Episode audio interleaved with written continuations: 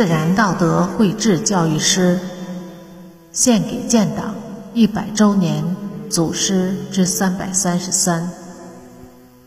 百年聚光，作者山林子。陈康荣，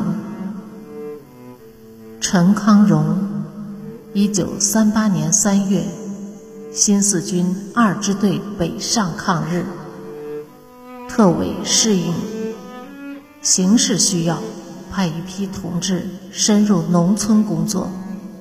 陈康荣被派回老家祁岭，化名陈荣，到祁岭小学任教。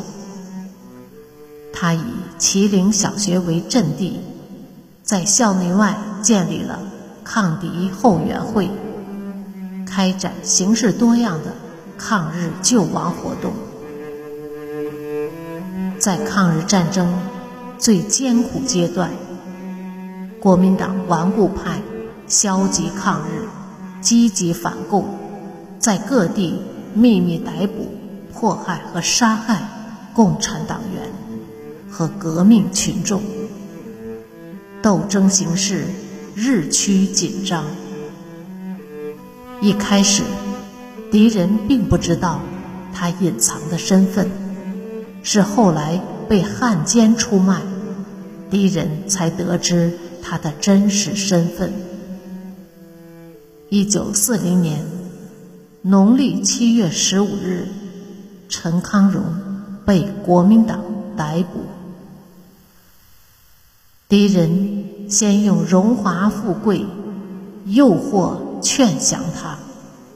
遭到拒绝后，又对他施种种酷刑，威吓陈康荣说：“如三天内写出自首书，就放他与家人团聚；否则就要剥他的皮。”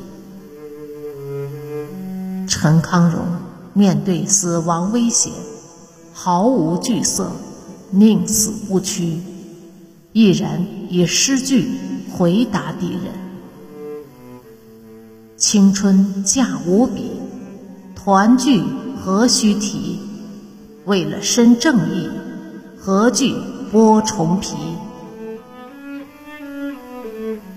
敌人看到诗后，气急败坏的下令把陈康荣拖去吊打。一连折磨三个晚上，陈康荣被打得。皮开肉绽，他绝不吐一字。